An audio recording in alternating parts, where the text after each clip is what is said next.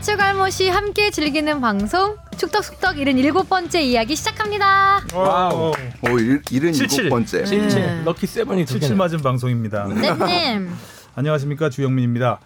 아, 주바페가 아이스크림을 네. 아우 달달한 저희 스타트. 신용철 국장님께서 음, 쏘셨습니다. 아이스크림을 가져와서 어, 비비빅을 가지고 왔더라고요. 비비빅 하면. 제가 예전에 초등학교 다닐 때 좋아했던 아이스크림이라 또 아이스크림 라떼로 이야기 꽃을 피우다가 아, 방송을 하게 됐습니다. 네. 제가 브라보콘이 제 초등학교 다닐 때 100원이었다고 하니까 안 믿는 눈빛?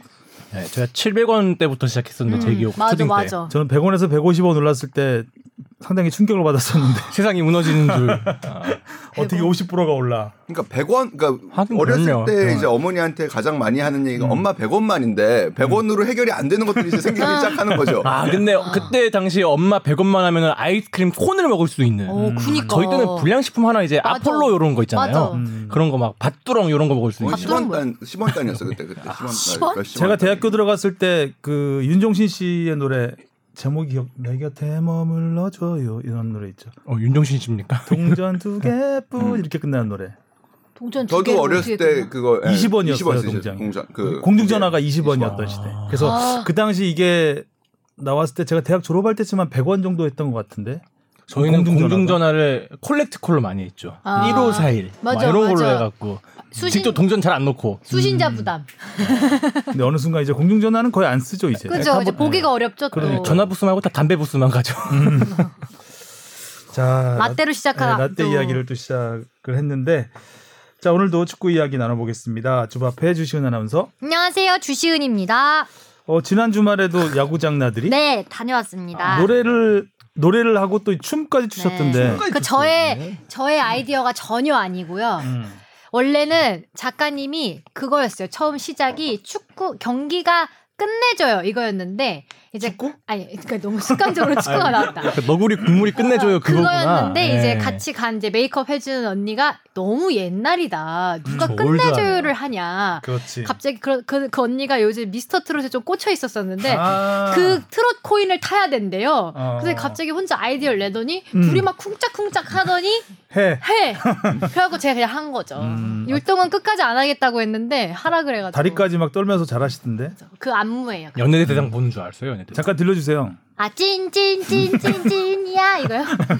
바로 나오네. 어떻게 신기하게 한 번 빼지도 않고. 저는 야. 볼수 없었던 그러니까. 모습들을 야구장에서 네. 계속 새롭게 보여주고 있는데. 야구장에서 더 열심히 하시는 것 같아요. 아니 이번 주 안 갑니다. 좀 있으면 야구야. 야구에 산다로 넘어갈 거예요. 아니에요. 어. 약간 마상. 음. 아니 뭐 이름도 공모하고 있더라고요. 그. 정우영 그러니까요. 캐스터님이 그래서 뭐 뭐가 됐어요, 그래서 아 지금? 없고 네. 아무것도 없는데 이제 정우영 캐스터님이 음. 축구에선 주바페가 있는데 음. 그럼 야구에서도 뭐가 있어야 되지 않겠냐? 주쇼 뭐 이런 거 되는 거 아니에요?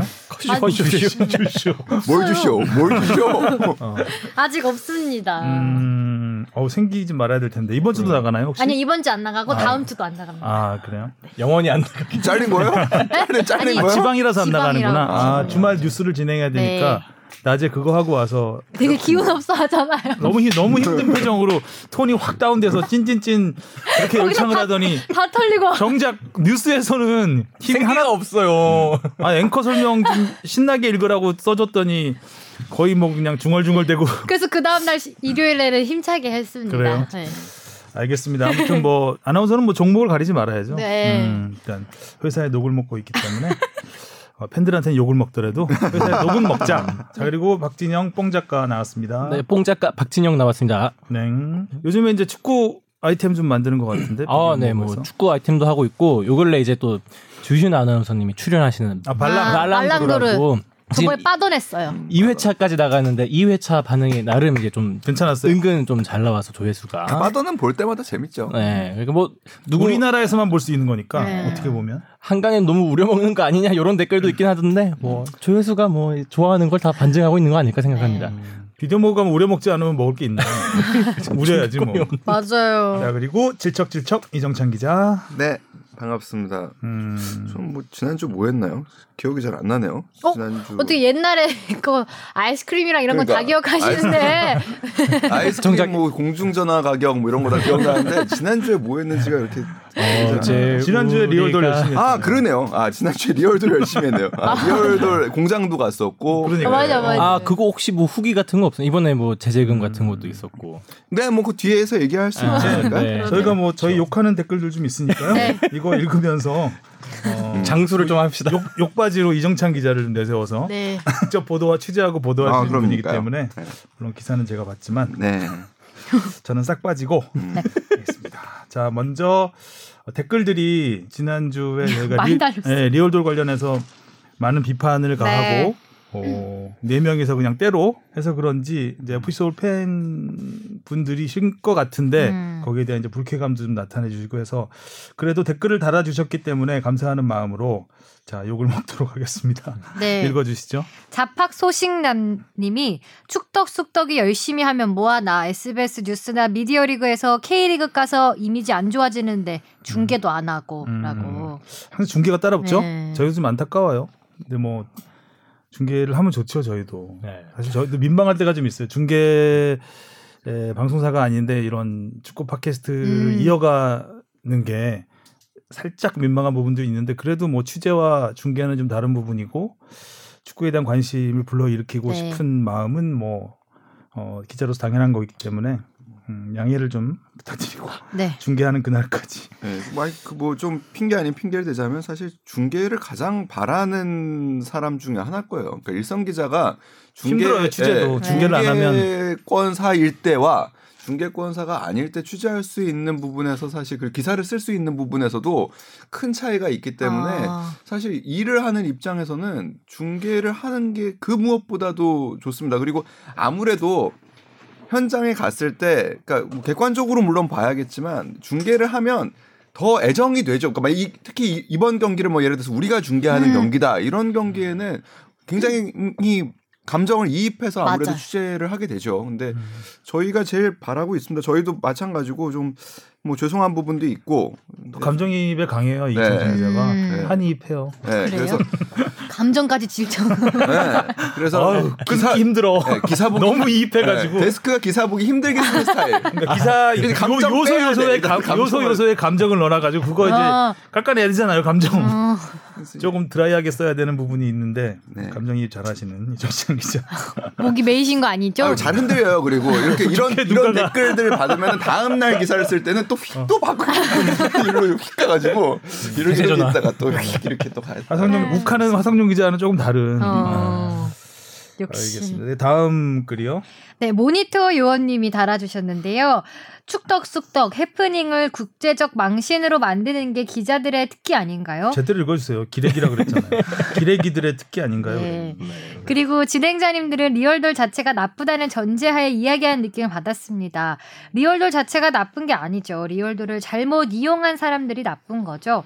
이번 사건의 마네킹과 리얼돌도 구분 못하는 바보들이 만들어낸 해프닝 그 이상도 이하도 아닙니다. 그리고 그런 해프닝을 마치 큰 사건처럼 보도해서 본인이 참기자인 줄 착각하는 코스프레 쇼이기도 했죠. 요즘 기자들의 언론들의 문제는 불만 지피고 논란만 야기하고 피해자만 양산해냈지 진정 생산적이고 가치 있는 담론을 형성했던 적이 있나요? 그저 욕하기 좋은 이슈에 묻어 죄 없는 희생양을 찾아다니기 일수지 한 번이라도 진심으로 사과한 보도는 기억이 나지 않네요라고 쓰셨네요.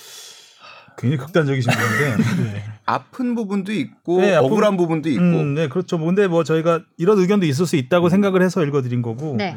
뭐이 의견에 대해서 저희가 뭐 요목조목 반박하고 음. 싶지는 않아요. 그냥 음. 이런 의견도 있다라는 걸 어, 뭐 소개해 드린 것이고 한 가지 이제 조금 음, 너무 극단적인 분들은 부분은 만자가 많이 들어가요. only 불만 지피고 논란만 야기하고 피해자만 양산했지 네. 담론을 형성했던 적이 있나요? 적은 있습니다.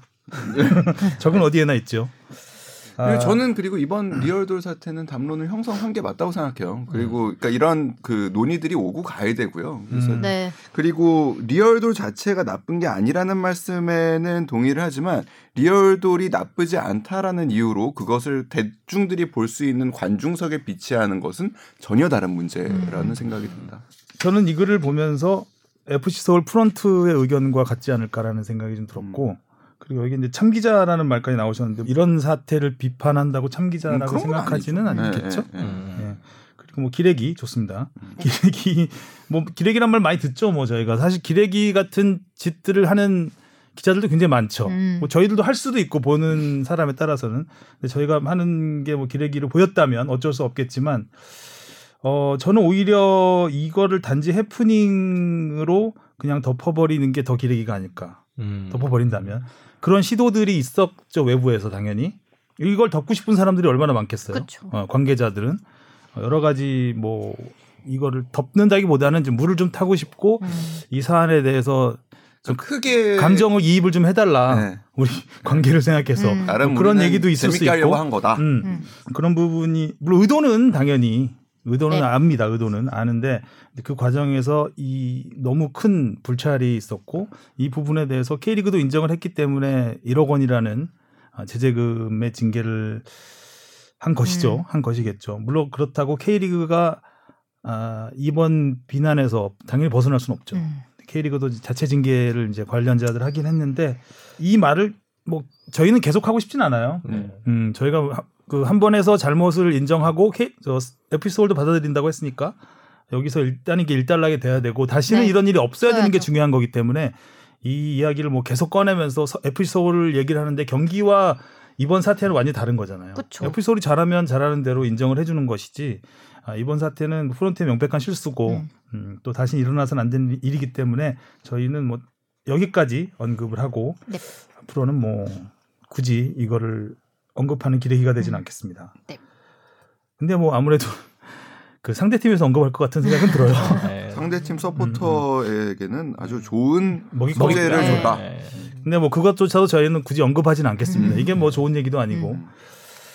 그거는 이제 축구장 안에서 뭐 팬들끼리 해결을 해야 될 문제인 것 같고 또 다음 글이요. 네, 라펠로피니아 님이요. 명색이 축구 팟캐스트인데 FC 서울이 아니라 서울 FC라니요. 그것도 두 번 연속으로 리그 K가 아니라 K리그이듯이 서울 FC가 아니라 FC 서울입니다. 이름이니까 정확히 불러 주세요. 네, 이건 저거 저희가 이건 사과해야죠. 뭐- 이랬 네. 근데 이게 어디서 서울 FC라고 썼는지 그분이 이제 캡처를 갖고 올려주셨는데 바로 바꾸긴 했더라고요. 다시 저희가 들어가 보니까. 근데 이거 결과적으로는 제 불찰이죠. 아, 아, 제가 사과를 해야 되는데 제가 쓴 건 아니지만 우리 우리 우리 그 손흥 PD의 네. 뒤를 이어서 하- 하고 인턴 있는데. PD님께서 쓰면 이제 제가 대충 내용을 읽어보고 그러니까 저희가 검수를 대화. 예, 예, 대화할 때 대화할 때는 이렇게 네, 서울 스- FC라고 할, 하지- 할 수가 없죠. 네. 입에 붙어 있으니까. 근데 이제 거기 소개하는 란에 쭉 있고 밑에 이제 순서 쓰고 할 때 서울 FC라고 썼더라고요. 보니까. 근데 저는 이제 쭉 내용 훑어보고 꼼꼼하게 제가 보진 않아서 그냥 해프닝으로 이해해 주시기 바랍니다. 저희가 말할 땐 틀리지 않았는데. 네, 서울 팬들한테는 사실 굉장히 민감한 그렇죠. 네, 민감한 부분이에요. 부분이에요. 네, 민감한 부분이고 그리고 전에 한번 그 관련된 질문이 한번 나온 적이 있었어요. 그래서 어떤 팀은 FC를 앞에 쓰고 어. 음. 어떤 팀은 왜 뒤에 쓰냐? 음. 강원은 강원 FC잖아요. 그렇죠. 리고 서울은 서울 그 FC 서울이고. 서울이고. 주로 시민 구단들이 뒤에 FC를 많이 쓰는 것 같네요. 보니까. 경남- 외국에서도 음. 그때도 그래서 네. 그, 그 제가 사례를 찾아봤는데 뭐 팀마다 그거는 전통 으로서 그러니까 어떤 거를 만들어가는 과정이기 때문에 음. 뭐 팀마다 생각이 다른 부분이고 거기에 특별한 철학을 넣기도 합니다. 그래서 FC 바르셀로나지 바르셀로나 FC라고 부르지 않듯이 그러니까 그렇죠. 그런 것들이 그또 반대로는 또 뭐 어떤 팀은 이제 AFC를 또 넣는 경우도 있죠. 뭐 CF도 있고. 네, 유나이티드. 뭐, 네, 음. 썬더랜드 AFC 이렇게 넣는 팀들도 있고 그래서 이런 거는 구단의 어떻게 보면 정체성을 닮은 그렇죠. 이름이죠. 예, 네. 근데 저희가 이름을. 잘못 기입한 거는 저희가 사과를 드리겠습니다. 네. 네. 자, 그 다음이요. 비알리 님이요. 아니 너무 민감하고 민망한 소재 아닙니까? 주장과한테서 느껴지는 저 분노를 어찌하리. 어쨌든 축구 여신을 넘어서 스포츠 여신으로 거듭난 주신 K리그 얼른 잡아라. 목소리 왜 이래? 네, 짱구 톤으로 갑자기 변모를 하셨어요. 내가 말하기 좀 그렇다. 민망하죠? 네. 아. 민기적 거리며 크보에서 채간다 이렇게. 어, 정확히 핵심을 짚, 짚어주셨네. 그보에서 채간다. 그 보에서 제가 채간다. 갑자기 진- 제가 진- 제가 읽기엔 근데 그 밑에 더 많은 글을 달아주셨는데 네. 저희가 광고 이렇게 많이 나가요? 1시간 13분 영상에 광고가 광고가 18개 18개가 붙었다고 말씀을 해주셨는데 이게 유튜브가 지금 그렇죠. 그렇죠. 네, 이거 유튜브 관리 좀 저희가 이제 해주세요. 유, 유튜브 향이 아니고 이제 네. 기본적으로 팟캐를 기본적으로 하고 이걸 찍어서 유튜브에 올리잖아요. 그 이 광고는 유튜브 측에서 이렇게 그런 부르는 모르겠어요. 거 아니에요? 하고 모르겠어요, 아마 그거. 이제 그 유튜브 채널 관리자가 그거를 광고를 어느 정도 달 수 있는지를 조정을 할 수 있을 거예요. 아. 그런 조회수도 네. 많지 않던데 해- 얘기 좀 해보세요. 네, 제가- 얘기 좀 해보세요. 네, 전달 을 한번 제대로 한번 딱히 네. 저희가 뭐 광고가 들어- 많이 들어간다고 저희한테 뭐 돌아오는 게 없기 때문에 건 없습니다. 오히려 더 네, 저 빨리 이 많은 광고가 피로감을 느끼게 해서 더 그냥 그러셨- 듣다 음. 마실 것 같아서요. 그러니까 18개 광고가 나오면 제가 알기로도 유튜브 정책상 그 광고를 다 보지 않는 한 광고 그, 그 창작자에게 네. 광고가 비가 지급이 되지 않아요. 그러니까 음, 음. 이거는 제가 볼 때는 뭐 불필요. 예, 불필요하다 고 저도 생각합니다. 음, 전달해 주세요. 네, 저는 해결이 됐으면 좋겠네요. 네. 자, 그다음에 또 유튜브 댓글이네요. 네, 제이 님이 질문을 여기다 해도 되는 겁니까? 됩니다. 아. K리그를 보면서 매번 느낀 건데 전반 전 선수 교체가 음, 해외 아, 리그에 요거- 비해 많아 보여요. 그 이유는 뭔가요? 우리 리그만 유독 그런 건가요? 음. 그리고 선수 교체 타이밍의 경우가 어떤 게 있는지 궁금합니다. 항상 잘 듣고 있습니다. 그리고 주바페 주님 화이팅! 아 유튜브는 확실히 주바페 뺏길까봐 지금 갑자기 갑자기 네. 뒷부분에 어. 텐션이 확 올라가는 마지막에도 주바페로 끝나는 거야. 마침표야 주바페가. 보면 잘 듣겠습니다. 감사합니다. 이거 대신 주바페 화이팅은 다 끝나는 것 같아요. 어. 나머지 꺼져 뭐 이런 거 같은데. 에이, 이게 이유가 있나요? 글쎄요. 일단- 어때요? 아, 요거 지금 파일이 안 열리고 있는데 제가 그거는 하나 찾아왔거든요. 계속 보진 못했고 최근 그러니까 지난 2017, 18, 19 시즌에 과연 K리그의 교체- 전반 교체 비율이 얼마나 되나 어. 전체 비율 중에 역시 통계 통계 AI다. 네, AI 다운. 역시 그 2017년에 총 교체 수가 뭐 한 1,400여 그러니까 그 사실 교체 건수는 비슷해요. 왜냐하면은 한 경기에 세 음. 장이라는 그렇죠. 카드가 네. 음. 사실상 거의 정해져 있기 때문에 그래서 1,300건 정도로 비슷한데 어, 전반 교체 건수가 2017년에는 67건, 2018년에는 48건, 2019년에는 75건 어. 정도로 뭐 그렇게 뭐 제가 통계적으로는 그렇게 큰 유의미한 차이는 제가 보기에는 별로 없는 것 같아요. 그래서 비율적으로 보면은 뭐 한 5% 정도 됩니다. 그러니까 음. 나머지 95%는 다 후반에 사실 교체가 되는 건데 왜 이런 인상을 받으셨을까라는 생각을 해보니까 올 그래서 올 시즌을 한번 봤거든요. 근데 물론 음. 아직 경기가 18경기밖에 되지 음. 않아서 정확한 통계는 그러니까 유- 통계적으로 유의미하지는 않겠지만 높아지었다고 인상을 받기 충분합니다. 그러니까 한 어. 8% 정도 되거든요. 8 오. 좀 늘었네요. 예, 한 예. 3% 2, 3% 늘었네요. 예, 그러니까 퍼센트 포인트가 늘었죠. 음, 2, 3% 음. 포인트가 음. 정도가 늘었으니까 뭐 보시는 분에 따라서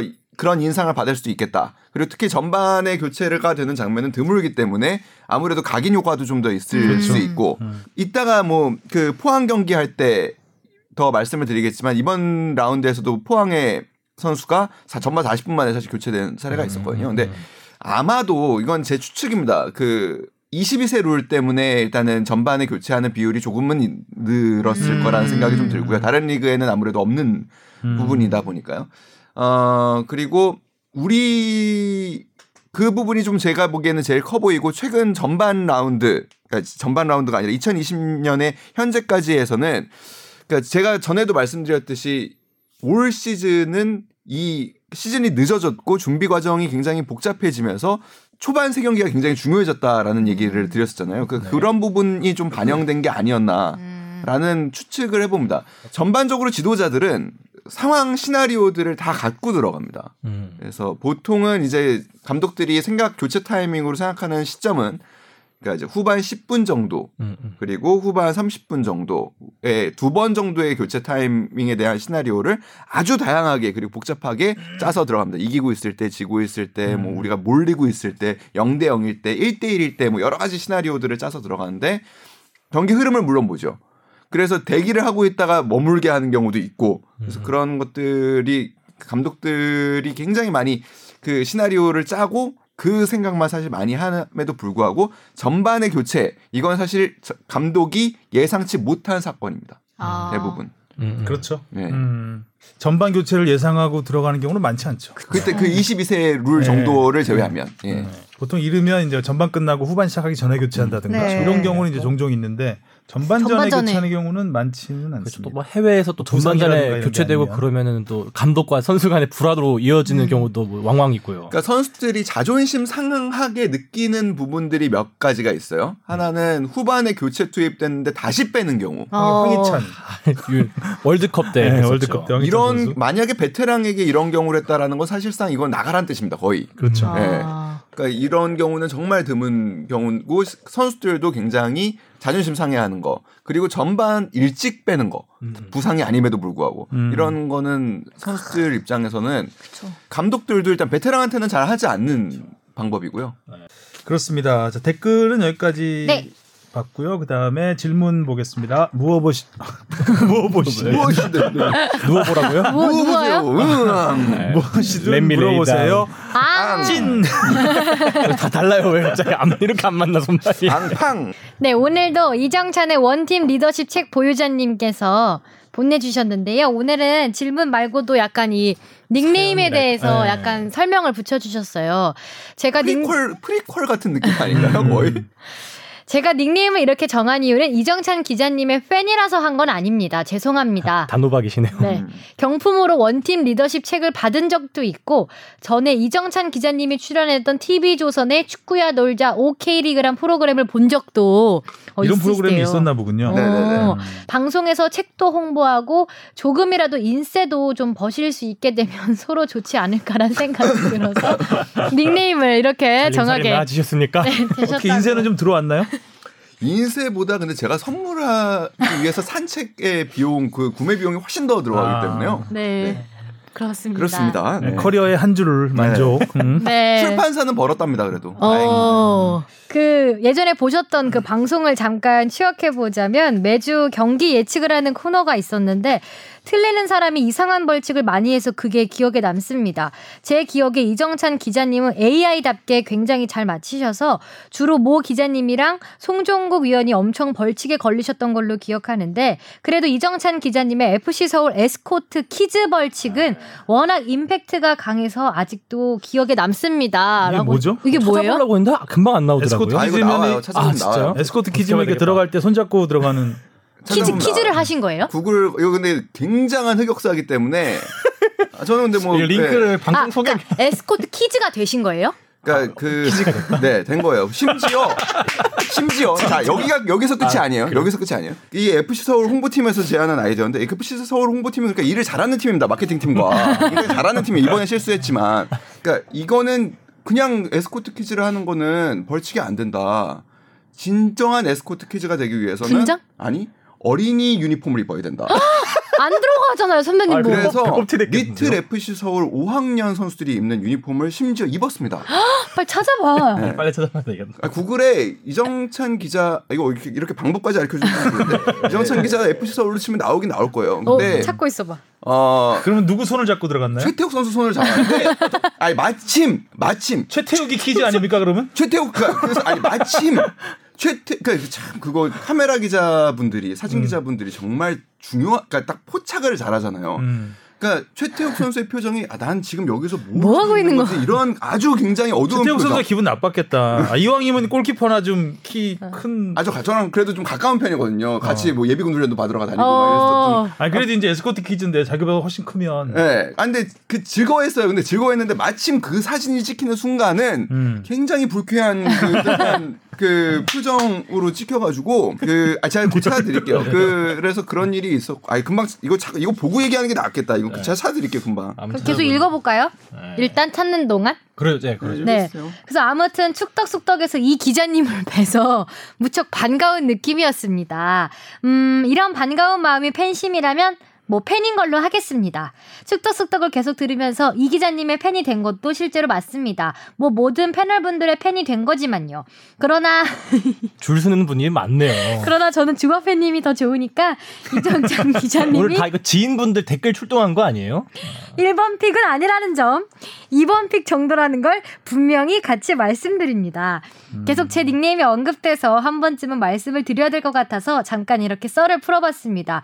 참고로 책은 읽었 습니다. 1회독 정독했습니다. 이렇게 하- 말하셨네요. 이게 끝이 아니죠 지금. 이제 질문이 질문이 시작돼요. 이제 시작되는 거죠. 네. 근데 지금 봤으면 좋겠는데 그 사진. 보여드릴게요. 이거 이거 이거.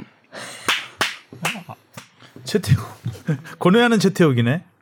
선배님 너무 커요. 키가. 그래서 그 당시에 이제 댓글에 첫 번째 댓글이 기자 피지컬 보소였습니다. 이정찬 표정 보소. 선배님 핫팬츠 입으셨네요. 핫팬 그러니까 5학년 그게 핫팬츠가 아니고요.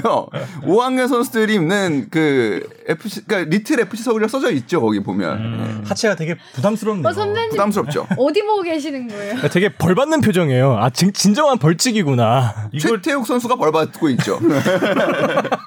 이거 사진 거기 올려요. 아, 저희 안 아, 돼, 썸네일로 할까요? 그냥 아, 심지어 그렇게 해서 입장을 했고 입장을 해서 단체 사진도 같이 찍었고요. 어. 저희 몇 년도죠 그러면? 2012년도. 12년. 어, 별로 오래 안 됐어. 8년 전. 화제도 안 됐어. 아 나름 그 당시에 이제 팬- 그 축구 커뮤니티에서는 아, 좀 화제가 커뮤니티에서. 됐었어요. 아, 아, 좋은 추억이네요. 왜 왜 그러니까 좋은 추억. 예, 그러니까 이정찬 기자가 벌칙을 하지 왜 최태욱은 왜 벌칙을 받아야 되는 아, 거냐라는 그렇지. 것부터 해서 최태욱의 벌칙인데요, 거의. 네, 그 이후로 대면 대면해진 거 아닙니까? 음. 그런 것 같아요. 요즘에 대표팀 취재가 비대면- 바- 예, 비대면 반가워- 사이가 예, 됐다는. 대면 대면한 사이가 됐습니다. 언택트 언택트. 음. 자 그럼 이제 추억 여행.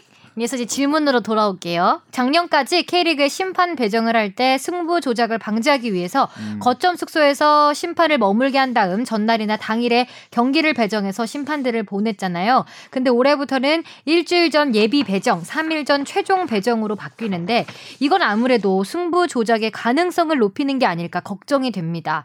올해는 상주 상무가 성적과 관계없이 강등이 사실상 확정돼서 K리그1 잔류라는 동기부여마저 상실된다면 승부 조작 브로커들의 유혹에는 더 빠지기 쉬운 환경이 조성된다고 봅니다. 또한 코로나19 때문에 프로축구를 하는 리그가 몇 나라 없어서 불법 베팅업자 같은 검은 세력들이 K리그에 마술을 뻗칠 가능성은 더욱더 높아졌고요. 기사를 보니 축구협회 관계자들은 심판의 배정을 이렇게 빠르게 하는 이유로 컨디션 조절이나 교통 예약 등을 이유로 들던데 단지 그것이 이유라면 너무 행정 편의주의적 발상이 아닐까 하는 생각이 듭니다. 그리고 심판 스스로 신뢰를 쌓아야 한다고도 얘기를 하던데 심판한테 책임을 떠넘기는 것 같기도 하고요. 이렇게 변경된 심판 배정 제도에 대해서 어떤 생각을 갖고 계신지 고견 여쭙고 싶습니다. 라고 보내주셨어요. 음. 지난번에 또 저희가 이 제도를 한번 설명드리기도 아. 했었죠. 음. 네. 뭐 틀린 얘기는 아닙니다, 그죠? 실제로 이런 변화를 하려고 할 때 심판 분들은 당연히 쌍수를 들고 환영하고요. 이- 최근 이런 변화. 왜냐하면 거점에 머물다가 내가 주심으로 들어가는지 대기심으로 들어가는지도 모르고 당일에 이렇게 알게 되고 이런 것들은 사실 심판분들한테는 좀 준비 경기 준비에 있어서 굉장히 어- 그 혼란을 주기 때문에 어, 올해 같은 변화에 대부분 찬성을 하셨고 일부 구단에서 우려를 표한 건 사실이라고 합니다. 어. 음. 그러니까 왜냐하면 이렇게 되면 충분히 가능성은 네. 있는 얘기니까. 우리가 안 하더라도 누군가는 할 수 있다라는 의심을 하게 되는 상황이 벌어지잖아요. 음. 그래서 우려를 한 건 사실이지만 일단 축구협회 심판실에 그래서 물어봤거든요. 그래서 일단은 그래서 이렇게 변화하기 전에 그 유럽의 사례들을 많이 케이스 스터디도 하셨대요. 일단 유럽에 지금 현재 가장 많이 채택하고 있는 방법은 한 달 전 배정, 일주 전 공개랍니다. 아. 그래서 음. 일단은 심판분들에게 어떤 특- 그 이제 준비할 수 있는 충분한 이제 스케줄과 시간을 주는 거죠. 음. 그럼으로 인해서 벌어지는 것 긍정적인 것들이 예상 가능한 어려운 점, 단점들보다 낫다라고 일단 음, 판단을 하신 거고요. 이런 얘기도 하시더라고요.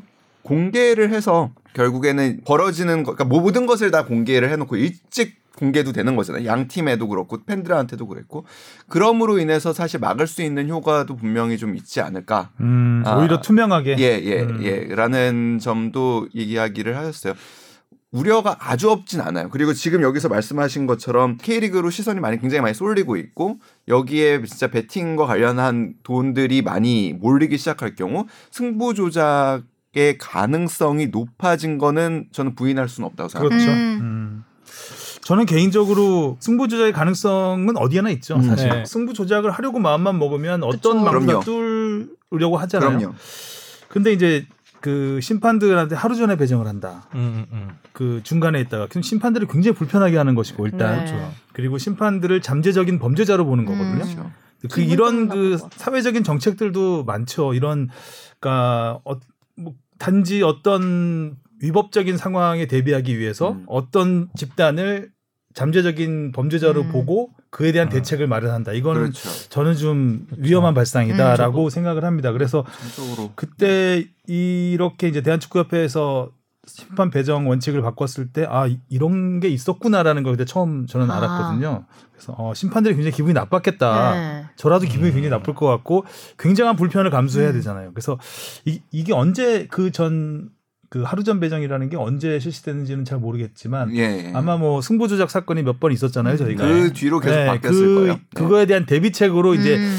어, 아마 뭔가 showing을 해야 되는 부분도 있고 대책을 마련해야 되는 협회 입장에서도 있기 때문에 아마 마련된 제도가 아닌가 싶은데 어느 정도 시간이 지났다면은 다시 이제 음. 정상적인 시스템으로 투명하게 가는 게 맞지 네. 않겠나. 네, 저도 차라리 처벌을 조금 더 세게 하는 그렇죠. 방법을 네, 강구하거나 처벌을 세게 하고 걸리면 끝이다라는 그런 쪽으로 가야지 이거를 뭐 사실 이 승부 조작 하려면은 뭐 이게 며칠 전에 배정되는 다 할 수도 있는 그렇죠. 거잖아요. 하려면 하는, 하는 거죠. 하려면 다 할 수 있죠. 뭐 그러니까 지금 방금 이제 주영민 선배 그리고 뽕 작가가 얘기한 내용들이 바로 다 축구협회에서 다 나온 내용들입니다. 음. 그러니까 어차피 진짜 하려면은 이게 하루 전에 공개가 된다고 해서 가능성이 음. 줄어드는 거는 아니거든요. 그렇죠. 음. 그래서 그런 부분에서 당연히 다 나왔던 이야기들이고 득보다 아, 실이 더 많을 수 있죠. 많을 수 아. 있다. 예. 음, 음, 음. 심판도 물론 이제 오심하고 이러면 비난도 받고 하지만 아 그래도 그분들도 축구인이고 근무 여건이 네. 같은 축구인이고 하는데 너무- 또 그분들만 불편을 감수하면서 네. 갑자기 제주 경기 잡힌다고 생각해봐요. 얼마나 또 예. 제주 경기 할 때는 어디에 있죠? 그러게요. 그렇죠. 거점 숙소가 어디였어요? 마라도에 있나? 또 왔다 갔다 거리도 길어지면 음. 힘들 텐데. 자 알겠습니다. 자, 또 그다음 질문은 라떼. 네. 최재형 님이 음. 보내주셨습니다. 지난 축덕숙덕 75회에서 윤상철 선수와 천안 일화에 대한 설명 정말 재미있게 들었습니다.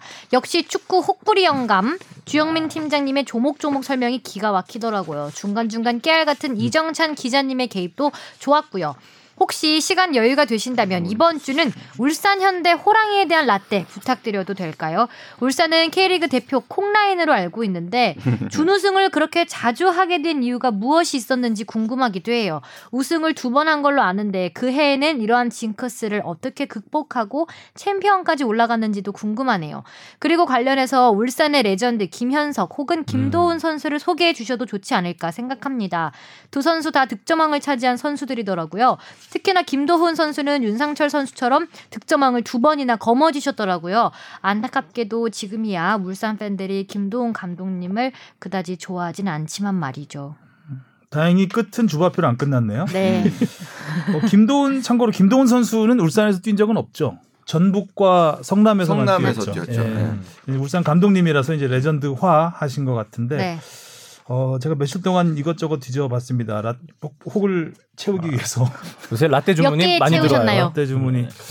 그래서 뭐 이것저것 많은데 뭐 울산 현대는 워낙 명문 구단이고 전통이 있는 구단이라서 뭐 이야기하려면 정말 많습니다. 음. 많은데 이제 우- 우승과 준우승과 질문하신 그 부분만 보면 1983년에 창단을 했죠. 오. 네, 프로축구 원년에 창단을 해서 그 다음에부터 나왔는데 K리그 우승이 두 번이 있습니다. 근데 준우승이 여덟 번. 가장 준우 진짜 많습니다. 많다. 아, 특히 이제 가장 기억나는 건 지난해죠. 지난해 네. 점도 네, 뭐 드로인 한 방으로 날라갔고 2013년에도 포항. 마지 그렇죠. 네, 네. 포항 한테 그냥 마- 비기, 경기 비기기만 마지막. 해도 되는 거죠. 어, 근데 그 후반 추가 시간에 예. 근데 비기기만 돼도 비기기만 해도 되는 경기가 제일 어려운 것 같아요. 그렇죠. 가정 자체가 지금 마음 가짐 얽매여져. 자체가 쉽지 네, 않아. 맞습니다. 좀 아는데요, 이제. 아, 야구로 넘어가시면 안 됩니다. 닝닝. 그래도 이제 컵 대회 우승은 많습니다. 일곱 번의 우승이 있고 FA컵 한 아침 번? 있지 않나요? 리그컵 어, 그럼요. 합체매에 한번 있고요. 네. 2012년에 심지어 그 당시에 무패 우승을 하셨죠. 그렇죠. 음. 완전 이때는 거의 압도적으로 어. 우승을 했어요. 어, 제가 뭐 준우승 이것저것 찾아보다가 가장 드라마틱했던 준우승이 하나 있습니다. 이거는 이제 반대예요. 지난해하고 2013년 때와 반대로 밑에서부터 치고 올라와서 거의 준우승. 우승까지 아. 할 뻔했던 아. 그런 상황이 있습니다. 이게 바로 월드컵이 있었던 2002년입니다. 아. 02년. 아, 시즌 마지막 8경기를 남긴 상황에서 리그 8위입니다. 울산이. 5승 8무 6패. 승률 5할도 안 돼요. 그런데 이때 일본 요코하마에서 뛰던 유상철 선수가 팀을 살리겠다며 옵니다. 와. 마지막 8경기를 남기고. 그리고 이 8경기에서 9골을 넣었습니다. 와. 그리고 전, 전승을 합니다. 8, 8전 전승을 해요. 결과는 승점 2점 차 2위. 아. 이때 우승팀이 누구냐면 성남입니다. 성남. 성남이 2연패. 이때 성남이 3연패 할때 이때 그 최, 최강 성남이거든요. 만약에 한 경기가 더 있었고 거기서 이겼더라면 우승했을 모르는 수도 거죠. 예. 있겠네요. 그 8, 8연승 8전 전 8연승 중에 성남도 이겼습니다. 아. 그러니까 뭐 유상철이 또 대단한 기록이 단 8경기 뛰고 9골 넣었잖아요. 8경기 뛰고 득점 3위. 진짜 알짜배기 영입을 한 건데 음. 그쪽 프런트에서는. 아, 그래서 유상철 선수는 이제 이때 우승을 못한 게 유상, 유상철 선수 입장에서는 음. 정말 2% 부족했던 야. 너무 아쉬움이 컸던 상황입니다. 어, 울산은 일단 선수도 선수지만 감독들이 아주 아 그럼요. 거의 국가대표급 네, 감독들이 네, 다 네. 지나갔습니다. 어, 조중현 전 회장, 이대 음, 감독이었죠. 예, 이대 감독. 그다음에 김호 감독, 선배, 차범근 사대. 감독, 예. 고재욱, 김정남, 김호곤, 그다음에 윤종환, 김동훈 젊은 감독으로 음, 갔죠. 음, 음. 아, 무려 국가대표 감독 출신이 4명이나 음. 울산 현대 감독을 했습니다. 그렇다면 왜 이렇게 준우승을 많이 했느냐? 음. 지난해 보셨죠, 지난해. 그러, 아니 그렇, 그렇게 준우승 하면 어떻게 할 수 없는 거 아닙니까? 그거는 하늘이 네. 하늘이 그렇게 하늘을 원망할 수밖에 없는 준우승도 있었고 네. 또 유상철 선수의 이 드라마틱했던 반전 이렇게 해서 준우승, 준우승한 경우도 있었고 또 80년대 90년대는 일단 강팀에는 국가대표 선수들이 많잖아요. 음. 그래서 강팀이 A매치 있는 기간에 확 떨어지는 이런 것들이 좀 있어요. 음. 그래서 울산이 잘 나가다가 A매치 예, 이런 잘 나가다가 이제 그런 부분에서 갑자기 성적이 이제 뚝뚝 떨어지는 음. 그런 그 해도 있었고 음. 여러 가지가 겹치면서 준우승을 여덟 번 했습니다. 가- 어쨌든 근데 우승은 좀 운도 좀 따라야 되잖아요. 그렇죠. 예. 근데 또 이런 팀들 있잖아요. 이렇게 준우승 많이 하는 팀, 뭐, 뭐 외국에는 리버풀 같은 것도 있고, 뭐이 콩라인이라고 말씀했지만 그 프로게이머 홍진호 선수도 있고, 음. 이런 팀이 1등은 못하더라도 이게 크게 떨어지는 경우도 많이 없는 것 같아요. 딱 음. 꾸준하게 좋은 참고로 이제 성적으로. 콩라인을 모르시는 분이 있어요. 아. 전 몰랐어요 콩라인이. 아, 그래서 이 인터넷 찾아보고 아 이게 게임 용어구나. 네. 홍진호 씨가 맨날 2등만 임요환 한다 선수. 그래가지고 그 게이머 프로 게이머 네. 홍진호라는 선수가 맨날 2등, 2등만 한다. 이래서 이제 콩라인이라는 게 생겼다 네. 그러더라고요. 그래서 콩라인은 2인자, 네. 만년 2인자를 약간 뜻하는 비유적인 표현이라는 거. 라떼 좋아하시는 분들은 모를 수 있습니다. 충분히. 그리고 일- 일단 두 번의 우승하는 과정을 잠시 설명을 드릴게요. 1996년에 창단 13년 만에 첫 우승을 합니다. 고재욱 감독 2년 차 때. 음. 이때 김현석과 유상철이라는 걸출한 스타 플레이어가 있었죠. 유상철은 이때가 데뷔 3년 차. 오. 아, 막 이제 물이 오르기 시작했던 시기였고 아, 울- 이때는 전기리그 1위 팀, 후기리그 1위 팀이 챔피언 결정전을 펼치는 구조였습니다. 어. 그 과정은 음. 비상 좋아하신 분들, 인천 음. 유나이티드 비상 좋아하신 분들은 아주 잘 또 나와 있죠. 그 음. 울산현대가 거의 그가 인천의 언더독으로서의 그건 바라본 시점이잖아요. 그- 그렇죠. 그 엄청난 팀으로 묘사가 되죠. 음. 음. 자, 울산이 전기리그 1위를 합니다. 그리고 후기리그는 5위를 합니다. 아, 최하위를 하는구나. 그러니까 보통 이제 전기리그 1위면 챔피언 결정전을 진출, 진출을 하기 때문에 아, 지금 이정찬 기자가 비상 말씀하셨는데 비상은 2005년이고요. 네, 2005년. 어, 아, 2005 지금 지금 아 96년 96년, 말씀하시는 네. 거고요. 첫 번째 아, 우승. 네네네.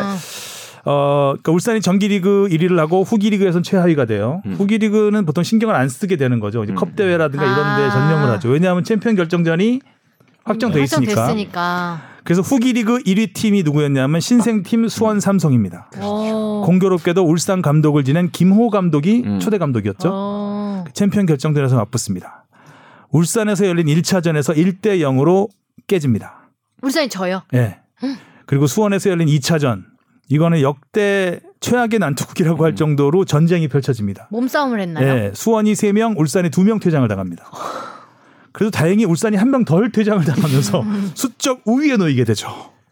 이 수적 우위를 앞세운 울산이 김현석, 유상철, 황승주의 연속골로 3대 1로 이기면서 아, 첫 우승을 골득실에서 첫 우승을 차지하게 됩니다. 우승도 심상치 않게 했네요. 첫 번째 우승도. 예. 어, 심상치 않죠. 네. 자 그리고 2005년 두 번째 우승이 이제 인천의 비상에 이때 조연이 되는 음, 음. 그런 해입니다. 김정남 감독이었고요. 5년 차 때. 자 이때 2004년까지 일본 요코하마에서 뛰던 그때 준우승을 일궈놓고 다시 요코하마로 갔거든요. 그리고 2년 만에 다시 돌아옵니다. 오. 요코하마에 유상철이 돌아오고 또 스페인 무대로 떠났다가 잘 자, 자리 잡지 못하던 이천수가 돌아옵니다. 음. 음. 아, 이때는 플레이오프 방식이 독특했는데 전후기 1위 팀이 두 팀 올라가고 챔피언 결정 아, 플레이오프에 올라가고 그다음에 통합 승점 전후기 합쳐서 통합 승점 1, 2위 팀이 플레이오프에 올라갑니다. 아, 어렵다. 그, 어렵다. 래서네 팀이 올라가게 되죠. 전기 1위, 후기 1위, 그다음에 전후기 통합 1, 2위. 어. 어, 이렇게 되죠. 자, 이때 울산은 아, 울산이 아마 전기 3위, 전기 4위, 후기 3위를 했을 거예요. 그래서 음. 통합 승점 음. 2위가 됩니다. 음. 이때 통합 승점 1위 팀이 인천이었고요. 음. 자, 이렇게 해서 전기 우승팀은 부산 아이파크였고요. 후기 1위 팀은 성남 1화였습니다. 자, 이렇게 해서 울산은 플레이오프에서 성남과 단판 승부를 펼칩니다. 후기 1위였던. 그래서 2대 1로 승리를 거두고 결승에 오릅니다. 그리고 결승에서 통합 승점 1위 팀인 인천과 만납니다. 자, 1차전 원정에서 이천수가 해트트릭을 기록하면서 5대 1로 대승을 거둬요. 음. 와우. 인천 사실 이때 당시에는 인천의 돌풍이 너무 거셌기 때문에 그야말로 underdog의 반란이 이제 거의 다 됐다라고 음. 얘기했던 시점입니다. 근데 1차전에서 울산이 5대 1로 대승을 거두고 2차전에서는 2대 1로 집니다. 하지만 골득실에서 앞서면서 두 번째 우승을 하게 됩니다. 음. 이게 두 번 우승 모두 골득실로 음, 복잡하다. 이것도 뭐, 어, 그러니까 완벽한 우승은 뭐, 압도적인 우승을 하지 음. 못했던 참 힘들게 힘들게 두 번의 우승을 했습니다. 이때 2005년의 멤버는 유상철 이천수가 있었고요. 노정윤, 현영민, 최성국, 이호, 김정우, 서동명 골키퍼. 음. 거의 뭐 국대급이죠. 네, 멤버는. 네. 음. 이렇게 해서 두 번의 우승을 하게 됩니다. 뭐 우승도 드라마틱했고, 어, 준우승도 드라마틱. 드라마틱했고 하여간 울산은 이런 뒷얘기들이 참 많은 구단이에요. 그리고 이제 김현석 선수와 김도훈 선수 얘기를 해주셨는데 어, 아마 울산의 레전드로 첫 번째 꼽을 수 있는 선수가 김현석이 아닐까 싶습니다. 음, 울산에서. 시작해서 울산에서 그렇죠. 끝났습니다. 네. 중간에 일본 잠깐 한 2년 갔다 왔고 어, 울산에서만 12시즌을 뛰면서 구단 역대 최다 골 110골 역대 8위 기록이고요. 그다음 구단 역대 최다 도움 음. 54도움 역대 10위 기록입니다. 아, 공격형 미드필더였는데 그야말로 뭐 전천후 전천후죠. 뭐 전천후 선수였죠. 포지션이 따로 예. 없다고 보는 정말. 1996년 리그 MVP에 올랐고 97년엔 득점왕 그리고 컵 대회에서도 득점왕을 두 번을 했습니다. 지금은 울산대 감독으로 계시고요. 아 근데 A 매치 기록은 많지 않습니다. 음. 이 선수도 이제 하드웨어가 조금 몸싸움에 약하다는 평가가 있었죠. 음. 키 178cm에 뭐 체중 좀 호리호리한 체격 그리고 얼굴이 굉장히 잘생겼습니다. 음. 네. 그래서 딱 국내용이다. 라는 어느 정도 또 약간의 낙인 아닌 낙인이 찍혔던 선수 중에 아. 하나죠. A매치는 23경기 음. 뛰었고 다섯 골을 넣었습니다. 사실 김현석 선수 포지션에는 뭐 다양한 선수들이 많았죠. 뭐 공격형 미드필더 쪽에는 워낙 우리가 재간동이들이 많았으니까 득점력은 김현석 선수가 뛰어났지만 누구보다 뛰어났지만 공격형 미드필더 중에서 하지만 이제 국내라는 거 음, 그런 부분에 있어서 좀 한계가 있었다라는 게 있었고 그다음에 김도훈 선수 는 전북과 성남에서 114골 역대 7위 아직도 깨지지 않은 기록이 하나 있습니다.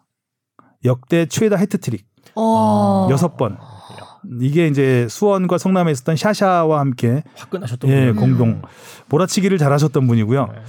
2000년에 전북의 창단 첫 우승을 이끌었고 2003년에 역대 최고 연봉 4억 원을 받고 성남으로 이적합니다.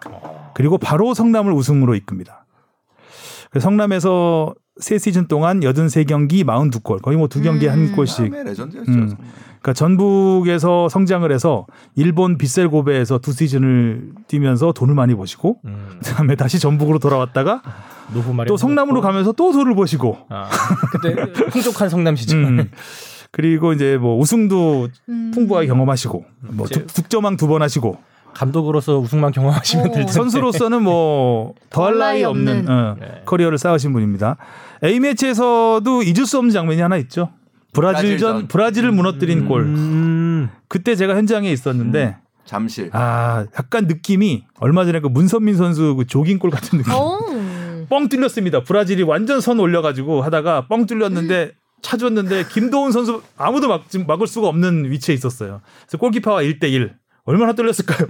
브라질 그러니까. 골키퍼가 앞에 있는데 아 근데 거기서 슬라이딩하면서 딱 음. 넣어서 마무리를 합니다. 그래서 우리가 유일하게 브라질을 이겼던 경기에 음. 결승골이 김도훈 선수. 음. 또 하나의 김도훈 선수의 저는 기억나는 게 예전에 골드컵이라고 있었어요 미국에 북중미. 북중 북중미 골드컵의 히딩크 감독 시절에 혹시 요즘 기억나실지 모르겠지만 그 박항서 감독이 막 앞에서 얘기하고 있는데 히딩크 감독이 아, 옷 뒤에서- 잡아당기는 예, 거 있죠. 있죠, 그, 그 대회였어요. 아 2002년 월- 월드컵을 앞두고 이제 막 주전 경쟁이 한참 한창이던 시절. 근데 이제 김도훈 선수가 어느 나라를 상대했는지 모르겠지만 두 골을 넣었는데 아, 우리 골대에 한 번, 상대 골대에 한 번 넣습니다. 어머. 음.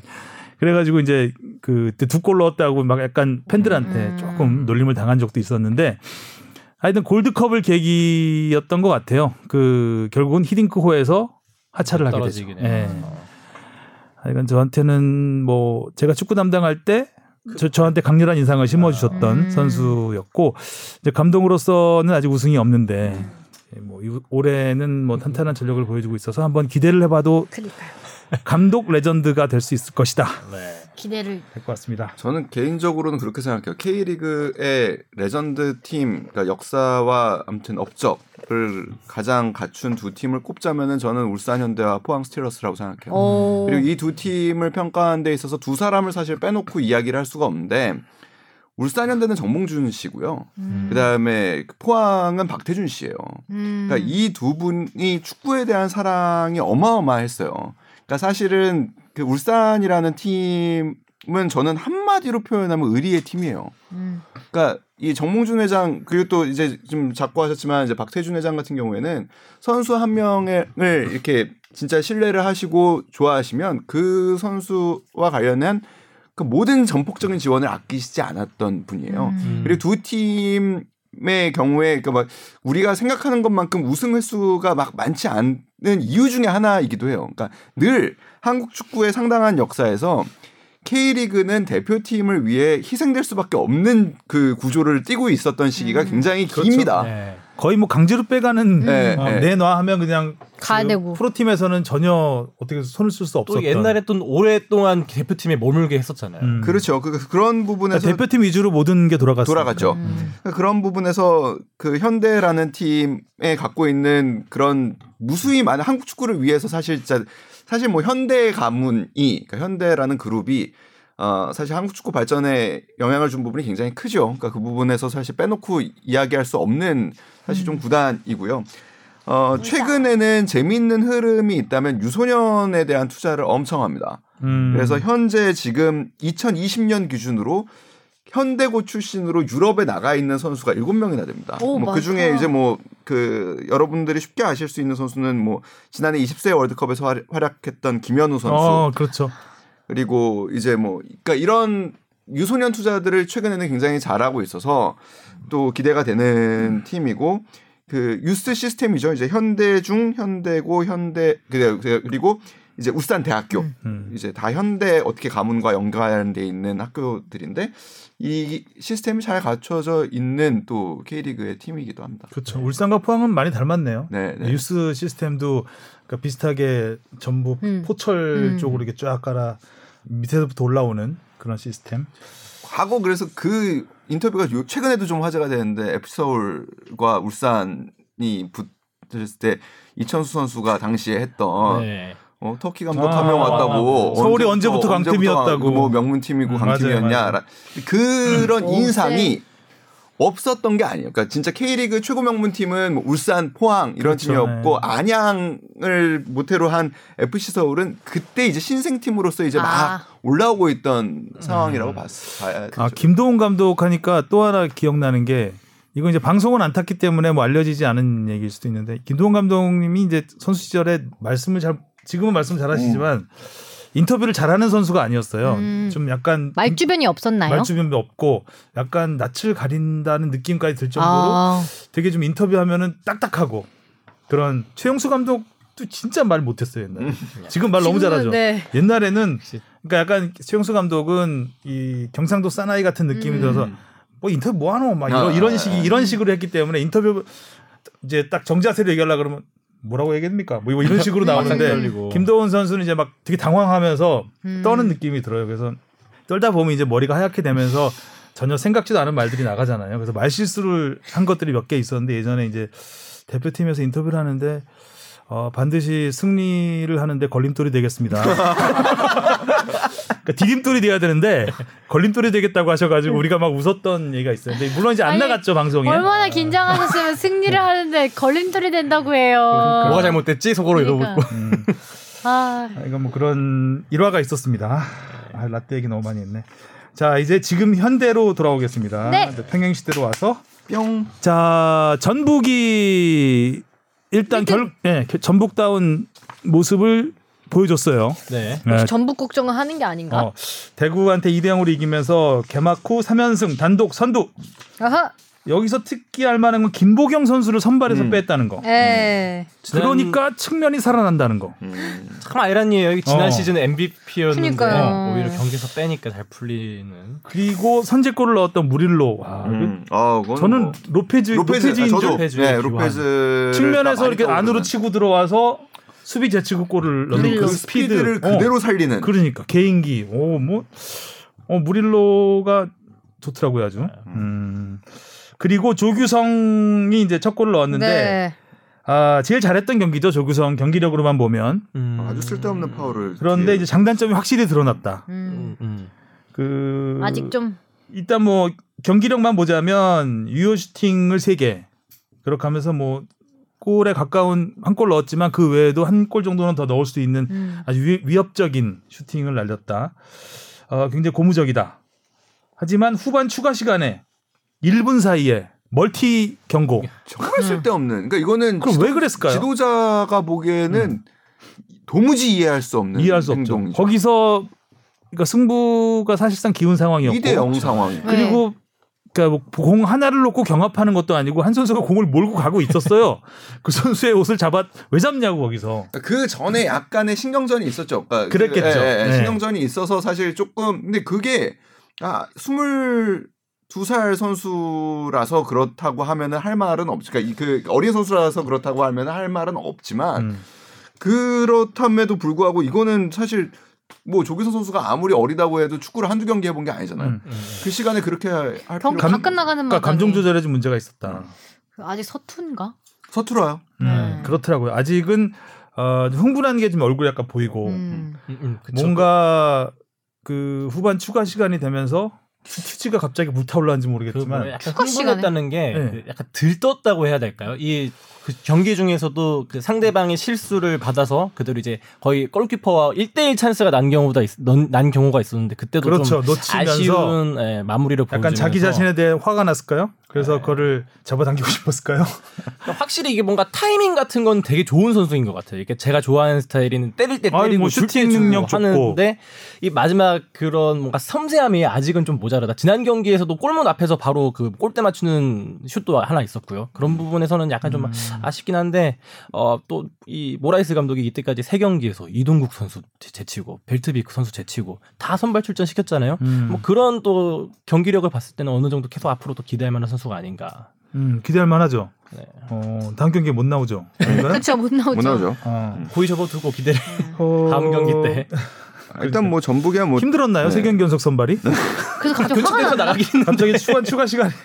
아, 다음 경기 좀 쉬고 싶다라는 생각이 들었을까요? 아, 빨리 쉬고 싶어서 경고 두 개. 음, 막 하여튼 전북이 물론 이제 대구가 그 아, 대구는 세징야가 심각했죠. 예, 세징야가 일단 음. 훈련 도중에 사타구니 통증을 호소하면서 빠지니까 공격이 와, 확 줄. 전반에 슈팅 제로, 후반에 슈팅 슈팅 두 개 있는데 모두 에드가 혼자 음. 한 겁니다. 사실 전 후반 중반까지 슈팅 자체가 거의 없었고요. 뭐이 그러니까 경- 공격이 전혀 풀리지 않는다라는 상황이었고 그러니까 전북이 잘했다기보다는 대구가 사실 못한 경기라고 그렇죠. 봐야 돼. 네, 그래서 약간의 착시도 있었던 것 같고 예. 어찌됐든 무릴로의 그 위협적인 아, 돌파는 뭐, 굉장히 네. 인상적이었고 김보경이 빠지면서 측면이 좀 살아나는 게 있어서 김보경 또 다른 선수가, 고민이 있지 예, 않을까. 네. 고민일 거예요. 그러니까 그첫 경기 수원전에는 이승기 선수하고 손준호 선수 위에서 이제 그 중앙 미드필더로 나왔었고 음, 안 보였거든요. 그렇죠. 맞아요. 안 보였거든요. 그래서 부산전에서는 오른쪽으로 돌렸어요. 측면으로 돌렸는데 측면이 살지 않았죠. 음. 그래서 결국에 이번 경기에서는 3라운드에서는 뺐어요. 근데 김보경 선수가 갖고 있는 장점을 지금 일단은 전혀 이용하지 못하고 있다. 음. 못하고 있죠. 어. 그러니까 지난해 했던 그 스타일을 유지하려면 김보균 선수가 오히려 빠지는 게 더 지난해하고 비슷한 스타일이 될 수 있다라는 걸 음. 보여줬던 것 같고.